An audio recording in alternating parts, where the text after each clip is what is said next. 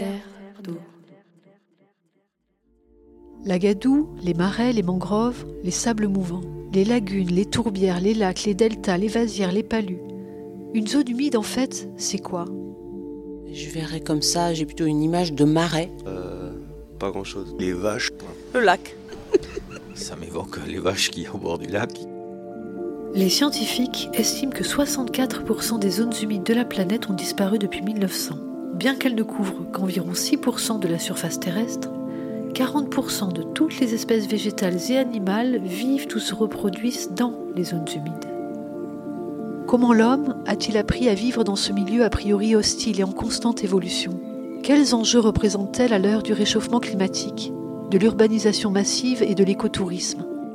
À travers le récit de femmes et d'hommes passionnés, découvrons ensemble ces terres d'eau.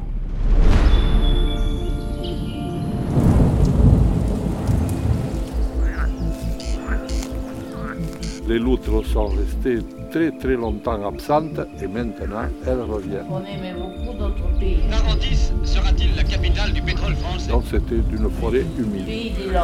Elle est devenue forêt. C'est un territoire été longtemps considéré comme désolé, sablonneux. À la découverte d'une région des Landes. Dans les mortels marécages de la mélancolie. C'est la fille des marais, c'est elle qui l'a tué. Vous a permis de squatter mon mari. Il n'est besoin que de faire quelques pas dans la campagne. Il suffit d'aimer les promenades dans les bois pour découvrir l'existence et la manière de vivre des bêtes non domestiques. À cette époque, on pense plus volontiers aux oiseaux. Il est vrai que toute la nature s'emplit alors de leurs chants. Partout, ils construisent leurs nids, premier signe qui évoque pour nous toutes les vies nouvelles de l'année. Bonjour à tous. Alors aujourd'hui, pour cet épisode 10 de Terre d'eau, consacré aux oiseaux des zones humides de l'arrière-dune des pays de Borne et de Buch, nous retrouvons Cathy Kwasniewski, animatrice nature à la mairie de Sainte-Eulalie en Borne. Nous sommes au beau milieu d'un immense site Natura 2000, également classé par le département comme site Nature 40. Inutile de dire que la nature ici est préservée, notamment grâce au terrain militaire de la DGA qui borde l'océan de Mimisan à Biscarrosse. La France a édifié dans les Landes à Biscarrosse un centre de lancement de fusées. Les installations ultramodernes sont en cours de finition. Le centre d'essai des Landes servira uniquement à l'essai d'engins militaires. Et merci Hugues pour cette archive de l'INA. Donc toute la rive ouest du courant de Sainte-Eulalie est interdite au public. Je rejoins le groupe qui entoure Cathy. Il est un peu moins de 9h, donc déjà un peu tard pour des ornithos en herbe. Il y a un peu de vent, nous sommes sur les bords du lac de Parentis-Biscarrosse, à Sainte-Eulalie en Borne. Mais ce qu'on peut faire, c'est fermer les yeux et rester 2 minutes en silence. 2-3 minutes et puis essayer d'écouter, voir si on entend des choses un peu spéciales et après on va débriefer, d'accord ? Allez, c'est parti.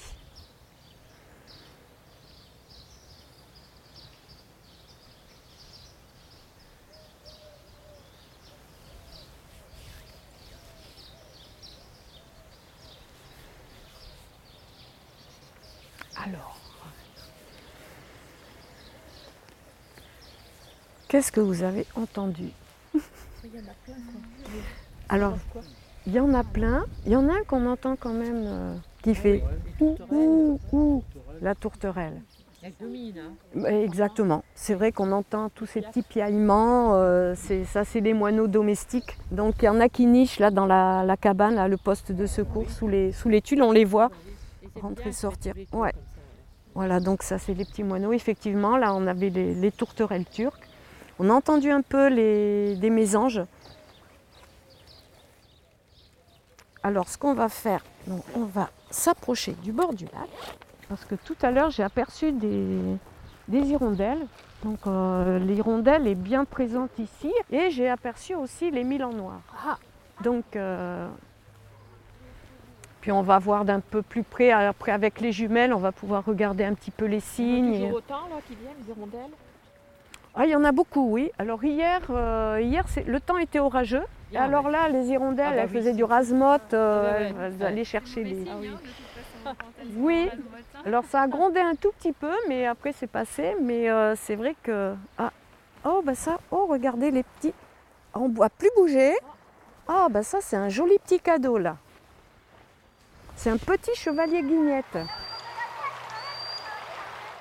Oui, on l'a sur la laisse, là, sur le sable, juste au bord de l'eau, juste avant la végétation. Tout le flanc et le ventre blanc, hop, il est passé derrière. Donc là, on en avait deux. Il y en a un deuxième qui est un peu... Alors l'autre, il doit être caché derrière le sable. Ah, il se gratouille un petit peu le cou. Alors ça, ce chevalier guignette, on l'a assez régulièrement. Alors par contre, il niche pas ici. Ça doit être des jeunes, des ados qui sont pas encore en âge de se reproduire. Et puis, mais on en a régulièrement, deux ou trois. Et vous voyez les grands pins en fait qu'on voit en face là, c'est des très vieux pins maritimes qui dépassent là. On va en avoir là et on va en avoir là aussi un peu plus près de nous.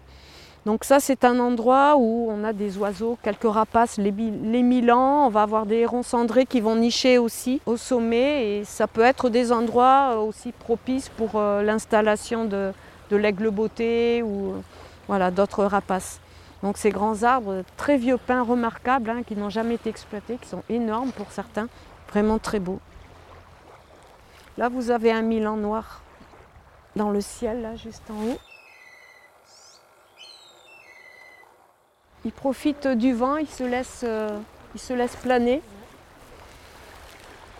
Alors le milan noir est assez sombre, globalement, c'est comme ça qu'on arrive à le reconnaître. Et aussi avec sa queue. Alors sa queue, quand elle se replie, elle va s'échancrer légèrement. Donc c'est comme ça qu'on le reconnaît aussi assez facilement. Ah, l'hirondelle, au ras de l'eau. Oh, ben là, il y en a plusieurs, là. Il y a tout un petit groupe d'hirondelles là, qui sont en rasemotte. Ça fait partie des oiseaux qui sont vraiment en régression, en nette régression. Au Maroc, quand ils tendent les filets en plus pour les manger, ils en attrapent. Alors, c'est vrai que nous, ce qu'on fait, nous, dans nos régions, dans notre pays. Mais après, les oiseaux migrateurs, en fait, ils sont vulnérables sur tout leur trajet migratoire. Sur leur site d'hivernage, on ne sait pas ce qui se passe. Et après, durant leur migration, nous, c'est vrai qu'on chasse bien la palombe en migration, les alouettes. Il y en a qui chassent au fusil, mais nous n'aimons pas. Nous voulons laisser toute la chance aux palombes. Si on peut être plus fort qu'elles, on les fait descendre. Si elles sont plus fortes que nous, elles s'en vont. On n'aime pas avoir des... Bon, et c'est vrai que dans les pays d'Espagne, en Espagne ou en Afrique, des fois aussi ils sont chassés. Et c'est vrai que la disparition des insectes, ça joue énormément forcément, parce que beaucoup d'oiseaux sont insectivores, donc dont les hirondelles, et c'est vrai qu'elles souffrent du manque de disponibilité alimentaire. Est-ce qu'il y a des espèces qui attaquent les hirondelles ? Ah oui, alors les hirondelles, oui. Alors ici par exemple, on va avoir le faucon hobreau qui aime bien les hirondelles. Donc, mais après, il y a plein de petits oiseaux qui se font manger par des grands oiseaux. Donc ça c'est dans la nature, ça a toujours existé et c'est pas à cause d'autres oiseaux, c'est pas à cause du faucon qui a moins d'hirondelles par exemple. Bon, ce que je vous propose, c'est de bouger un petit peu. On va aller vers le port et après on va se diriger vers le marais parce que le temps passe.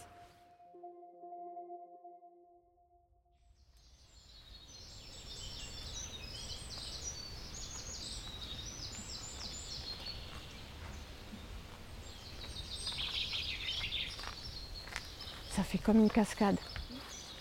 Voilà, ça descend. C'est le pinson des arbres. Alors, le pinson, on l'a là en haut. C'est lui qu'on a entendu, le mâle. Ah, oui. Pinson des arbres, avec son chant en cascade. Et souvent, vers la fin, ça remonte un peu et hop, ça redescend. Alors, qu'est-ce qu'on a entendu d'autre ? On en a entendu un autre. Est-ce qu'on va le entendre ? Il y a toujours les moineaux. Ah ! Oui. Alors, c'était le rouge-gorge. On a entendu le rouge-gorge.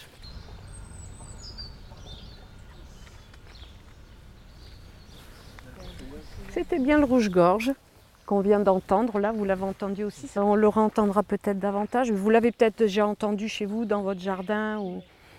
Il a des notes un peu particulières, alors c'est un peu grinçant et chantant en même temps, ça va être une note aiguë au début et après une note plus basse, une alternance en fait de notes aiguës et de notes basses. Voilà, ça fait un peu ce style de... C'est ça. Et bien c'est le rouge-gorge qu'on vient d'entendre à l'instant. Ah oui, d'accord. Vous le connaissez cet arbre peut-être? Ça c'est l'aulne glutineux. C'est vraiment un arbre extraordinaire et donc c'est très important de les préserver ces arbres parce qu'en fait c'est des excellents dépollueurs. Donc ils fixent l'azote, ils sont très doués pour ça et ils vont tenir les berges, ils vont bien maintenir les berges, ils ont un système racinaire très important. Donc voilà, ils produisent aussi des petits fruits en forme de cônes qu'on appelle des strobiles. Et vraiment intéressant, alors on va peut-être en trouver un peu plus loin. Non, c'est vraiment une mini pomme de... Ça ressemble à une mini pomme de pin, mais c'est pas une pomme de pin parce que c'est un feuillu, hein, c'est pas un résineux.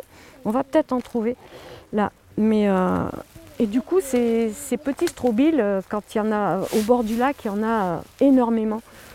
Sur le retour, on essaiera d'en trouver. Et en fait, c'est vraiment intéressant, ça participe à la reproduction de l'arbre. Hein, les petites graines qui sont à l'intérieur vont se propager avec le vent, avec l'eau. Et aussi, ça va nourrir beaucoup d'oiseaux en hiver. Donc c'est ça aussi l'autre intérêt. Il y a plein de petits oiseaux, des bouvreuils, des fauvettes, qui vont se nourrir de ces petites graines qui sont à l'intérieur de ces strobiles. Ton prénom ? Éloane. Éloane a trouvé des strobiles. Ah, ouais. Voilà. Les petits cônes de l'aulne. D'accord. L'aulne glutineux, oui.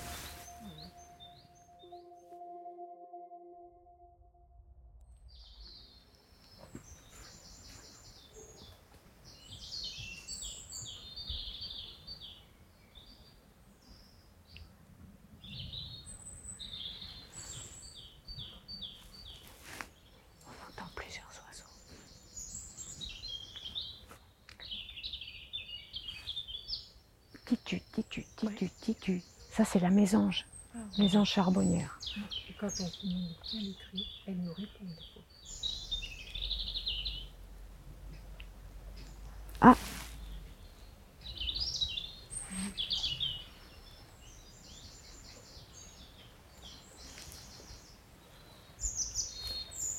On a entendu. Pic. Ça, c'est un pic. C'est le piquet pêche. On n'en a pas encore parlé des pics, je vous montrerai quelques photos après.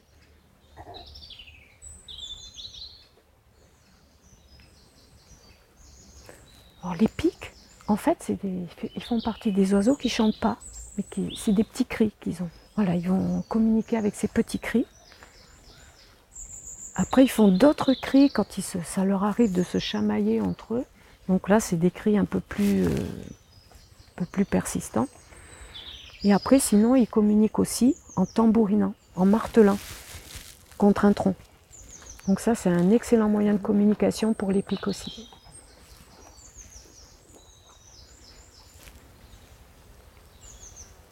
On commence à en entendre de plus en plus.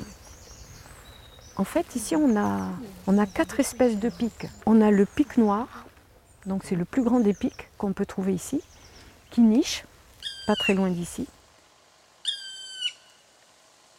Donc, comme son nom l'indique, il est noir, il a une calotte rouge. Après, on a le pic vert, qui est le plus connu. Hein. Après, le piquet pêche. Donc, le piquet pêche est noir et blanc avec du rouge. Et on a aussi le piquet pêchette. C'est un mini pic qui est vraiment tout petit. Voilà, petit comme ça, les pêchettes, qui est noir et blanc aussi. Et le mâle a une tache rouge, mais pas la femelle. Voilà, donc on a les 4 pics qui nichent sur le site. Et le piquet pêchette aime bien les zones de marée, il aime bien les zones humides, notamment les vieux aulnes où il va faire son nid. Il va creuser un trou dans le tronc et il aime bien faire son nid là. Il est vraiment féodé aux zones humides. le piquet pêchette. On ne va pas le trouver dans une pinède ou dans une zone vraiment sèche. Alors que les autres, on va les trouver un petit peu partout. Il donne, hein. C'était encore le rouge-gorge. Là, il est vraiment à côté et je pense qu'il n'est pas très content. Peut-être. Oh, ça, mais là-bas, je ne sais pas si vous avez entendu, un petit... On aura exactement, assez aigu. C'était les pêchettes, le pic et pêchette, donc on n'entend pas très souvent. S'ils pouvaient se rapprocher un peu, ce serait sympa.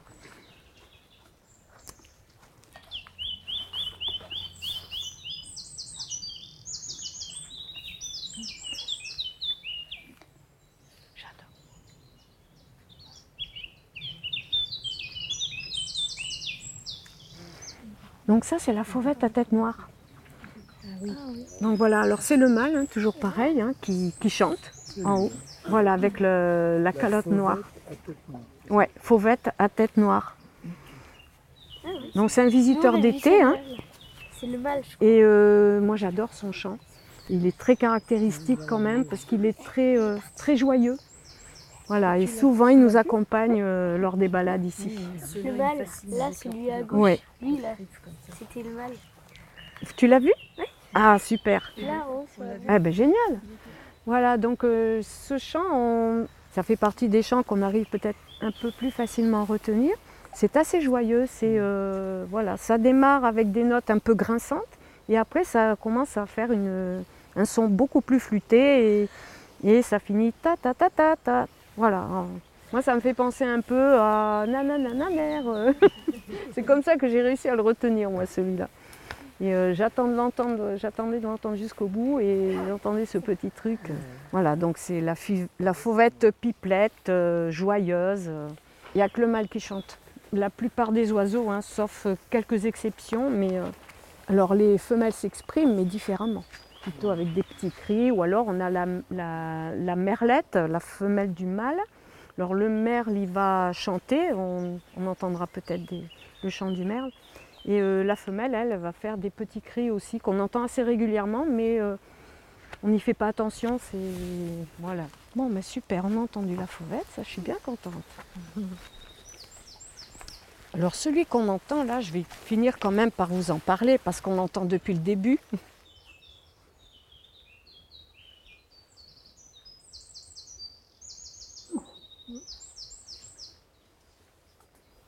Alors celui-là, on l'entend depuis tout à l'heure. Je ne sais pas si vous avez fait attention. Il est plus difficile à mémoriser comme chant. Pourtant, c'est un oiseau qui est vraiment magnifique. Trop mignon. C'est le troglodyte mignon. Il porte bien son nom parce que vraiment, il fait partie de ces oiseaux. Il est un peu plus grand que le roitelé. Il est vraiment petit. Et par contre, il donne de la voix. C'est vrai qu'il est... Le troglodyte, en fait, le mâle, il va faire des ébauches de nid plusieurs endroits différents. Donc il va faire entre 5 et 10 ébauches de nid un petit peu partout et il va chanter devant chaque ébauche de nid pour attirer des femelles. Donc voilà, il multiplie ses chances et des fois il a plusieurs femelles, donc il peut procréer à plusieurs endroits différents. Exactement, voilà. Non, pas vraiment. Et donc ça, c'est assez rigolo. Et une fois que la femelle a choisi un nid qui lui plaît, bah, c'est la femelle qui va terminer le nid, pondre les œufs et s'occuper des petits. Ouais. Troglodyte mignon. Et alors, il niche par terre? Non, alors il va faire... il va choisir une cavité et en fait, il va bien la combler tout autour. Donc, alors pas comme la citelle, hein, mais la citelle, elle va faire une espèce de torchis, hein, la citelle torche-peau. Lui, il va construire son nid avec de la mousse, des petites herbes, etc. Et il va laisser vraiment une toute petite ouverture pour pouvoir entrer. Donc, ça va faire un petit cocon. Voilà, alors le troglodyte mignon, on l'avait ici. Il est couleur brun, marron, avec sa petite queue relevée. Et quand des fois, il se met sur un perchoir pour chanter. Et avec la tête bien relevée. Et pareil, il est vraiment petit comme ça. Ah oui. Tout petit. Ah oui. Chut. Alors là, faut pas faire de bruit parce que lui, s'il nous a repérés, il va plus chanter. Oh, j'espère qu'il va recommencer.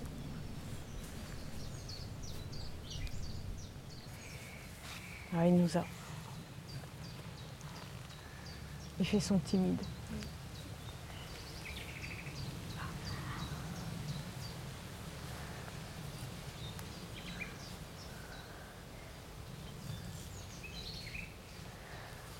Bon. Il n'est pas très bavard hein, à notre contact. Hein. Donc on va essayer de ne pas faire de bruit. Peut-être une fois qu'on va passer, il va se remettre à chanter.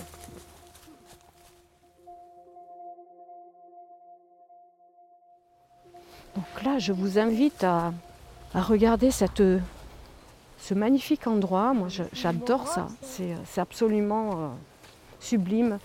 Et si on veut parler de résilience, là, c'est un parfait exemple de résilience et de résistance face aux intempéries, face aux aléas du climat, de la nature, des tempêtes, etc. Donc là, on a des arbres absolument superbes qui se sont couchés aux trois quarts déracinés et qui ont continué de vivre malgré tout. Donc on va en profiter parce qu'après en été, généralement c'est sec ici. Donc l'été dernier, c'était complètement sec. Alors là, j'ai l'habitude de dire aux enfants et aux adultes aussi que ça c'est le domaine des fées et des petits lutins. C'est vrai, c'est tout à fait... on peut se l'imaginer, se poser là et puis imaginer un petit peu les petites elfes, les petites fées, elles sont un petit peu voilà, dans les racines, derrière là-bas un petit peu tout autour, là, elles sont toutes en train de nous regarder. Avec les anguilles. Peut-être.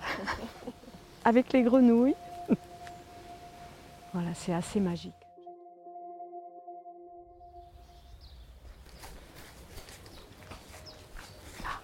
On va s'arrêter parce qu'on entend un nouvel oiseau qu'on n'avait pas encore entendu. Vous arrivez à entendre un petit oiseau vers les pins? Alors entre le vent et l'avion. Un petit peu, mais vraiment pas beaucoup.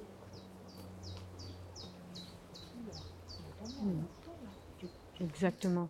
Tip, tip, tip, tip, tip, tip, tip, tip, tip, tip, tip, tip.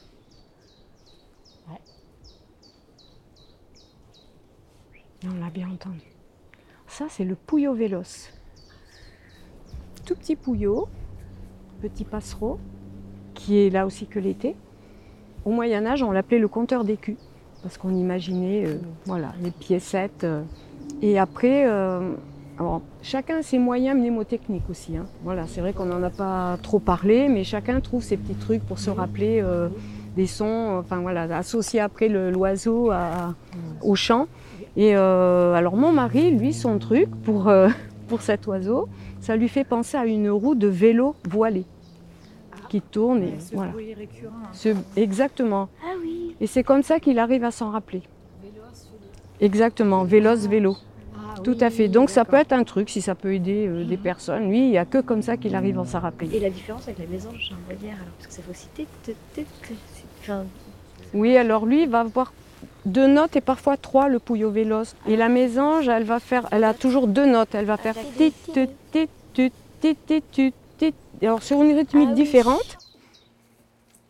Alors là, on vient d'en entendre un. C'est vraiment un oiseau des zones humides qu'on vient d'entendre. Je ne sais pas si vous avez entendu. Alors là, c'est toujours le pouillot véloce. Hein. Mais là, on a entendu un tic, tic, tic, tic, tic, tic. C'est la bouscarle. Alors c'est un nom un peu, voilà, attention, bouscarle de Séti. Et elle, on va la trouver vraiment que dans les zones humides. Alors que le pouillot véloce, on va le trouver dans les jardins, les parcs, les milieux forestiers, milieux humides aussi. Et comme les mésanges d'ailleurs, il y a beaucoup d'oiseaux qu'on va trouver un peu dans tous les milieux. Mais par contre, la bouscarle, bon, on va peut-être la re-entendre, mais c'est vraiment inféodé aux zones humides. Et Cathy, oui. Il y a ces petits coquillages qu'on voit au bord de... Oui, ça c'est des corbicules japonais. Donc c'est une espèce de coquillage invasive. Est-ce qu'il y a des oiseaux qui... Alors, les oui, on pense que... Alors la cassée, c'est la coquille, c'est quand même vraiment dur. Et on pense peut-être que les loutres les mangent, c'est possible. Peut-être quelques hérons ou comme ça, mais on n'a pas vraiment la preuve.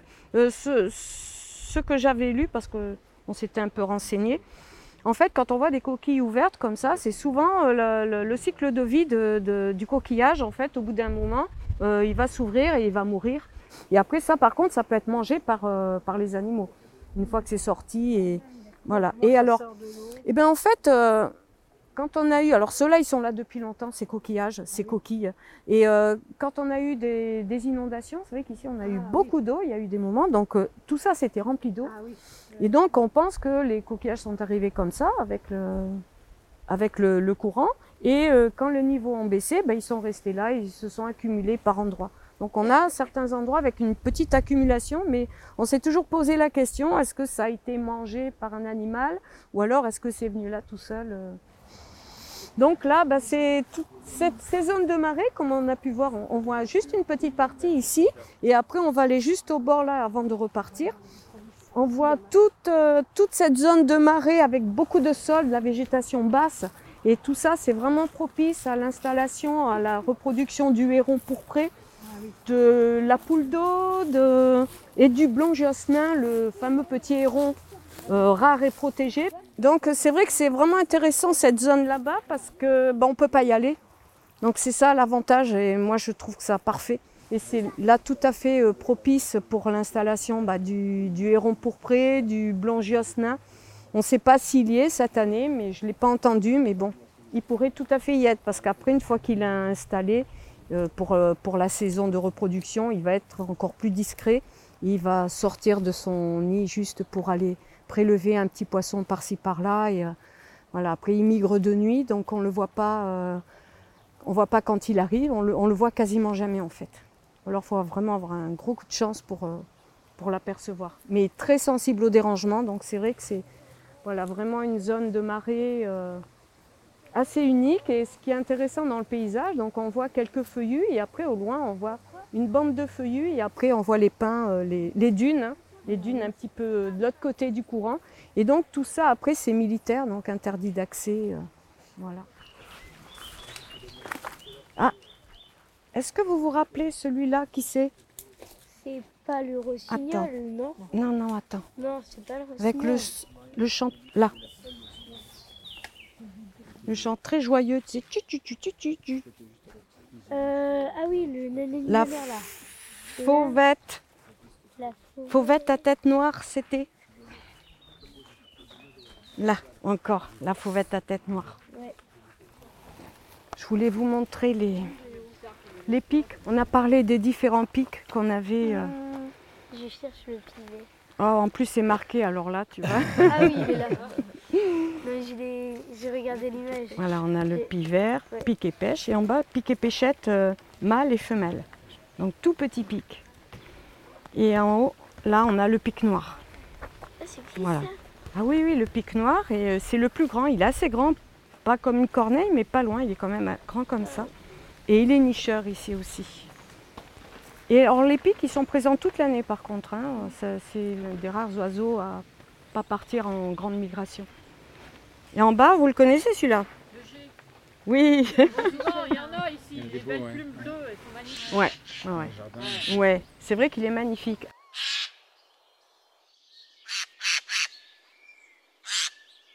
Alors lui, par contre, aussi magnifique soit-il, il a, voilà, on parlait de stratégie de survie. Alors il va faire des dégâts dans les arbres fruitiers.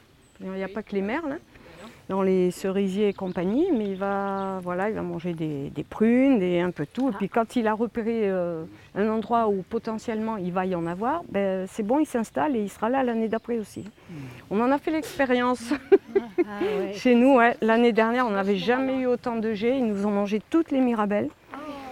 Ah oui, là, on avait un peu le... Voilà, on n'était pas très contents. Hein. Et là, cette année...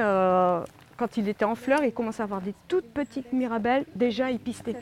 On les a vus pister. Et on pense que c'est une stratégie. Voilà, ils se préparent et ils font du repérage. Et alors après, ce qu'ils font aussi, c'est qu'ils vont piller les nids de petits passereaux. Donc notamment des pinsons des arbres. Et ça, je l'ai constaté, je l'ai vu aussi cette année. J'avais jamais eu l'occasion de le voir. En fait, des cris d'alarme de pinsons, mais vraiment très très forts dans les chênes. Et en fait, j'ai vu sortir de la zone où les pinsons criaient, les jets. Et ça, j'avais entendu, en fait, ils vont prélever les oisillons dans les nids qui sont ouverts, hein, les nids voilà, accessibles. Pour les manger. Et oui, pour les manger, pour les donner à leurs propres petits. Donc il y a vraiment une loi intraitable chez les cannibales. Oui, ben voilà, les animaux se font manger, mangent, et c'est le cycle, exactement. Et ben merci à vous, et puis je vais rendre ça. Merci beaucoup à Cathy et à tout le groupe de nous avoir accueillis. Je vous propose qu'on se quitte sur le champ du Bouscarle de Séti. Il nous faudra patienter un peu pour notre prochain épisode. Je vous donne donc rendez-vous le 29 juin prochain pour un épisode consacré aux plantes invasives avec Alain Dutartre. Quant à Cathy, nous la retrouverons prochainement à l'occasion d'une balade autour d'une lagune. Belle fin de printemps à tous, merci pour votre écoute.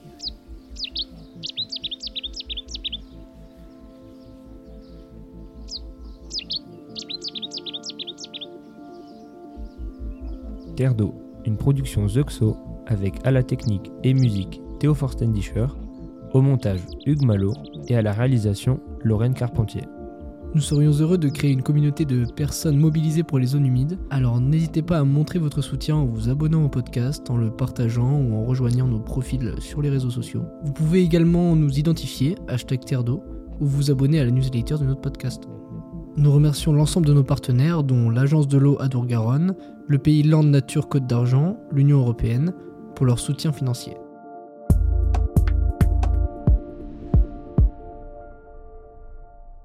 Terre.